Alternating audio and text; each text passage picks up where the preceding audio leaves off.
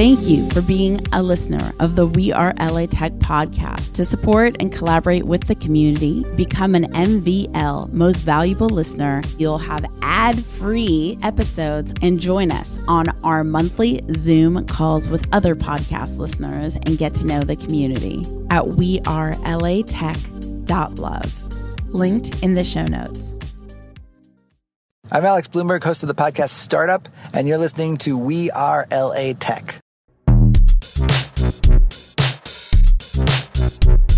And this is my grown-up voice. Welcome back to the We Are LA Tech podcast. I have another LA startup spotlight for you. So excited to be bringing Kinsey into the We Are LA Tech office to share with you StartEngine. StartEngine has been doing amazing things for crowdfunding. Is that how you would say crowdfunding? Or crowd investing? You could say both of those things, or equity crowdfunding is what we say. Equity crowdfunding. And she is going to share with you the kind of impact they're making on the LA tech community and beyond. Not to sound so commercial, but it's true. They're not just servicing LA, right? You're servicing... Yeah, anywhere in the States and Canada. Oh, there. Oh, yeah. I like Canada. Me too. I can't wait to go back. I just had lunch with the Canadian consulate. I was so excited. I was like, please send me to Canada. Really? What do they do at the Canadian consulate? I don't know, but as long as they send me to Canada, we're good. I'm Kinsey Cronin, and I am the Director of Business Development at StartEngine. I help companies take advantage of the new laws that will help them take on investment from everybody rather than just accredited investors. That's sort of the key to it. And I mean, what are the new laws? And when did this happen? It all started with the Great Depression. By the way, you guys, this is her grown-up voice telling a grown-up story. Are you guys ready? Once upon a time, there was America. And in America, there were companies like Ford Motors. If you wanted to buy stock in a new company like Ford Motors, that was an option. And a lot of companies got funded that way. Then there was the Great Depression, which was caused by the stock market crash. And during that time, the government created the SEC, the Securities and Exchange Commission, and their job was to prevent fraudulent activities from happening with the stock exchange. One of the things that they did is they created a new rule which said that in order to invest in an early stage or growth company, you had to be an accredited investor, which meant you had to have a certain amount of wealth. And wealth was really the only thing that determined whether or not you would be allowed to make these investments. And the reason they did that is because really wealthy people, if they were making a bad investment, could afford to lose their money and still eat. And because they were so wealthy, were more likely to have been savvy enough to get rich in the first place. So they were probably making better decisions. That was the thought process behind it. So for the last 80 years, that's how companies have gotten their investments, only from accredited investors. But that's a very, very small percentage of the population. This is super interesting. So all kinds of things happened during that 80 years, like the internet happened, and there were some recessions that happened, and good stuff and bad stuff. And it all sort of culminated in a realization that it didn't make sense anymore to keep that limitation. And technology was there to protect small-time investors and to monitor the offerings of this equity. And so this blanket rule was not the best way to handle the situation anymore. So the JOBS Act, have you heard of the JOBS Act? I mean, tell everybody about the JOBS Act. Yeah. So the JOBS Act, it stands for Jumpstart Our Business Startups, and it was signed in 2012. And there was a lot of work that went into it. And the funny thing is, not that many people talked about it, even though it made some really, really monumental changes. And one of the reasons for that might be that it changed something that previously people weren't allowed to do, so they weren't really very familiar with. Mm-hmm. So it passed in 2012, but it took several years of legislation to actually bring the right rules into place so that it could go into effect and work. And for a lot of people, it wasn't clear if this act was actually going to mean anything. Right. Because some laws had changed that technically made certain things allowed, but it was so hard to do all the necessary steps to actually start raising money that they didn't really use it. I'm going to talk about three parts of it. Okay. There's Title II, Title III, and Title IV.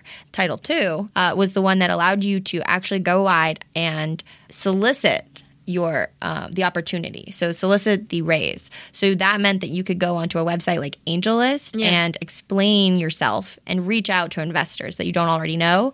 They still have to be accredited investors, but you can pitch yourself that way. So now, for people who don't know what AngelList is, can you kind of give a brief overview? What is AngelList? AngelList is a place where you can go and you can pitch, you can put up information about your company and your deck and ask for investment from a community of accredited investors who might be able to fund your company. And it's a great tool. But you weren't allowed to go out and bring in people who weren't accredited. So the process of becoming approved on AngelList is one that requires that you show how much money you have, and it has to be a lot of money. Right. What are some of the core differentiators between like StartEngine and other sites like AngelList? Because it is a lot different, right? Yeah, it's pretty different. And the reason it's different is because the other titles that we operate under, Title III and Title IV, they allow you to reach out to non-accredited investors, which means that the whole marketing process is totally different. Instead of going after a very small group of accredited investors who do this all the time, you're marketing yourself to people who care specifically about you, often more than they care about being an investor, period. Right. And for many companies that are taking advantage of this, some of their investors will only invest in them and won't be out there looking for other companies to invest in. The difference is definitely in the audience. And because of that, you know, if you're not an accredited investor or you're not an entrepreneur, you don't really have any reason to go onto a site like AngelList. Basically, anybody can go on StartEngine and be interested in the companies that are on it. But like, so someone like me, I can just normal everyday average Jane can go on StartEngine and invest, participate in equity funding of a company. What you can do is you can go on StartEngine and you can find a company that is doing something you're passionate about and that you believe is going to succeed and that you want to help succeed. And you can be an angel investor even at a low amount. So the companies will set their own minimums, but a common minimum is $600. Other companies will have lower minimums like $200 and others will have higher like $2,000. But they're more accessible to an everyday person who isn't necessarily trying to stake a whole bunch of money in something, but might want to support a company that does something that they like. And who founded StartEngine? StartEngine was founded by Howard Marks and Ron Miller. Howard was also a founder of Activision. Ron has been a serial entrepreneur with a bunch of companies. Ron is currently the CEO, and Howard is the chairman. And what kind of companies has StartEngine already done equity funding for that we may take note of? We had a really great success in January. So last year on June 20th, 2015, is when the very first Title IV campaigns were allowed to. So that was when the Title IV law came into effect on June 20th. Of 2015, and StartEngine launched one of the very first Regulation A+ Test the Waters campaigns, and the company was Elio Motors, and they got to take advantage of this thing called Test the Waters, which is very cool and entrepreneurial, and it allows a company to create a campaign page, create a video, and start soliciting indications of interest. In other words, if you were interested in a Test the Waters campaign, you could put your information in and say, I would like to invest $5,000 in this company, but then you don't actually have to do it, and you can't do it until they've gone live with their actual launch. So later when they went live, they might come back to you and say, hey, remember that $5,000 you wanted to invest? You can do it now. Let's do it. You can be an investor. So they got a ton of indicated interest. I think it was 47 million in indicated interest, and they raised that pretty quickly as well. It took them a couple of months to actually start filing with the SEC. They put in their filing, and then they launched their campaign in November. They launched their campaign on StartEngine. So they launched their Test the Waters campaign on StartEngine, and then in November they launched their live campaign on StartEngine at a really terrible time, like a couple days before Thanksgiving. It was not a great time for anybody to be seeking investment. However, they did really well. So they closed at $16.92 million. Their average investment amount was only around $2,600 per investor, and they got about 6,500 investors. Perfect. And kind of bringing it back for a second, why LA? Why be based in LA? for us? Yeah. Well, it's been very important to our founders to help create the LA tech scene. StartEngine was actually an accelerator here before the company pivoted to become a platform. So this is where we live. This is a place that we really believe in. So, I mean, why not here? Where else would we go? And as people are listening, they're going to want to cyberstalk you, us multitaskers. No. Where can they find out more about StartEngine online? www.startengine.com. And how can they connect with you? And are you on Twitter? Yes. So we're at StartEngineLA is our handle on Twitter. The same handle is on Instagram. And we have a Facebook page too. Perfect. And if you had one ask of the community, if you could ask for anything, what would that ask be? I would say for the community, learn about the rules. Learn about your options. Equity crowdfunding is not right for every company. And there's a lot of different ways these days because you also have regular crowdfunding campaigns, which can be a great way for companies to get recognition and get started. And then some companies would rather have an investor who can be a mentor to them. But in a lot of cases, this is a really, really great option. So I would say learn about it. Figure out what the rules are because you want to have all the information at your disposal when you decide how to take on funding, and how you take on that funding can really define the future of your company. It's really important to understand the terms that you accept. And in the case of equity crowdfunding, those are terms that you write for yourself. And it becomes a take it or leave it opportunity. That can be really powerful. So I would say do your research. Call me. I'll tell you all about it. I love the way you answer the question. However, if you had something that the community could do to support StartEngine, something to be involved in the StartEngine ecosystem, what would that ask be? Oh, well, that would be go on and check out the companies on the platform. And if you like what they're doing, invest in them. Because we all know that not every company is going to be successful, especially startups. We know the statistics there. But if you're supporting a company, even if it doesn't end up becoming the next Uber or Airbnb or whatever, you're still helping to support innovation. You're helping to create jobs. You're helping to give entrepreneurs a chance to achieve something. And I think that's really important. Are you from LA? No, I'm from Massachusetts. So when did you come to LA? I came to LA in 2007. And what brought you to LA? College. And did you decide to stay for tech? When did you get involved in the tech world?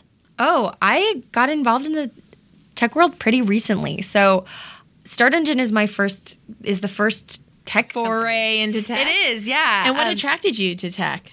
I kind of fell into it. I really did. The whole concept, the process, the company, everything about the company made me excited to work at it, and I didn't know about tech. I didn't understand. I guess I had heard about tech. I had watched Silicon Valley. That was kind of it. But and everything that happens on that show is true, of course. Well, that's what I've learned. But one thing that I love about tech is the culture of the overall community. And that might sound so cheesy. I bet it does. But I previously worked in other industries, and I was shocked, and I continue to be shocked at the way that people in tech in LA specifically, and in some other cities that I've been able to travel to, support each other. There's such a strong community of mentorship, of relationships, and people don't necessarily just want something from people all the time. They sometimes just want to have a conversation. And there's, I think, this unique kind of friendliness that comes in never knowing who the next Mark Zuckerberg is. Right. So there's way less sort of reading somebody and then deciding that you don't want to talk to them. And I really like that. And I also get to do so much virtual reality. It's so cool. That's awesome. So before Kinsey came in the office, she was telling me this wicked cool story. She was at Ideas Los Angeles, this awesome event that I actually happened to MC last year. And she met this cool guy. What's his name? Danny Collins. And it was really trippy because he had said that he wrote, and I wasn't there. This is me retelling Kinsey's story, but that he had wrote a sci-fi novel. Is that right? Yeah. And so she just kind of assumed that, of course, what does this have to do with tech? Nothing. And then she got into it, and it was really interesting, the kind of approach and perspective he had in life and where his interest and how he could very much be in the tech world without even knowing he's in the tech world, really, right? So, So let's talk about Danny Collins. So, what's Danny's website? Let's give Danny a shout out. So, right. Danny is he's a creative director. Cool. So he does, and he's a copywriter. And he's we're gonna snap his card too, so everybody can snap. By the way, if you're not following We Are LA Tech on Snap, it's We Are LA Tech on Snap. Yeah. No spaces. I love my Snap. Okay, yeah. So Danny was talking to me, and he was saying that he was in marketing, which I thought, hey, let's talk, because so many companies that come on StartEngine love to meet good marketing companies. But it turns out that he's also a sci-fi novel writer, which was so cool. And he had written a series. The original book is The Unincorporated Man. And he started telling me what the book was about, and it was so interesting. There were so many parallels to equity crowdfunding, which is bizarre. But in his story... And if he listens to this, I hope he likes the way I describe it, because this is what I picked up from our conversation. But yeah, so it's about a man who lives or a man who travels to a futuristic world in which every person has an investor or set of investors. And so basically, if you can imagine one of those programs where you can sponsor a child in another country. This is similar to that, except you would be investing in a person anywhere in America. You would then own some equity in their life. So you would own a percentage of whatever they achieved. And so in this world, people are compelled to make decisions based on what their investors want them to do. And it's very complicated, but really interesting. And then the idea is that his protagonist is not from this world. He travels to it, and he decides not to become incorporated. And it causes a rift in their society because people don't understand why he would not want this investment. Because and he has to ask himself, what is freedom if I have these influences? And it was so cool. And I haven't read it, but I want to. No, it sounds really. I want to read it too. Yeah. Where can we buy it? Let's see. Does he have a? I don't know. Well, by the way, we're just looking at his card. Business card. It's theunincorporated.com. Yeah. And Danny, we're gonna do this right now. If you want to email Danny about his book, it's Danny DANI @theunincorporated.com. Shout out to a local writer that. He is in the tech space without being in the tech space. Should I just read this? Yeah, let's read it. Okay. We're going to read the back of his card. It says, a brilliant industrialist named Justin Cord awakes from a 300-year cryonic suspension into a world that has accepted an extreme form of market capitalism. It's a world in which humans themselves have become incorporated, and most people no longer own a majority of themselves. Justin Cord is now the last free man in the human race, owned by no one and owning no one. Now, my question is, did you read that in your grown-up voice? What do you think? I think you did. I could, because I was reading. I didn't have to think about what I was saying. I'm still in it. Kinsey, thanks so much for hanging out with We Are LA Tech on this LA Startup Spotlight. We loved having you. If you believe in We Are LA Tech and everything that we're doing, go to wearelatech.com /believe. If you want to further integrate yourself into the LA Tech community, go to wearelatech.com /VIP. We have an 800 private chat group strong Slack going on, and it's really cool. You could find a job, find your investor, find your business partner. It's amazing. One of the members in We Are LA Tech actually found his roommate a few weeks ago. So you could pretty much find anything. I absolutely adore you guys. I'm so, so grateful for having StartEngine on the show today. And I can't wait for you guys to connect with them further. And we will see you again, or hear you again, as I've been corrected before, on the next LA Startup Spotlight We Are LA Tech podcast. Huge shout out and thank you to BetaList. BetaList is amazing. I've used BetaList for my past startups. BetaList gains you early traction to your startup while it's still in beta. Go to betalist.com /wearelatech. That's betalist.com /wearelatech. Thank you for powering the We Are LA Tech podcast. To get text alerts when new episodes come out, text 310-872-2423. That's 310-872-2423. We Are LA Tech, hosted by Esprit Devora, has been a WeAreTech.fm production.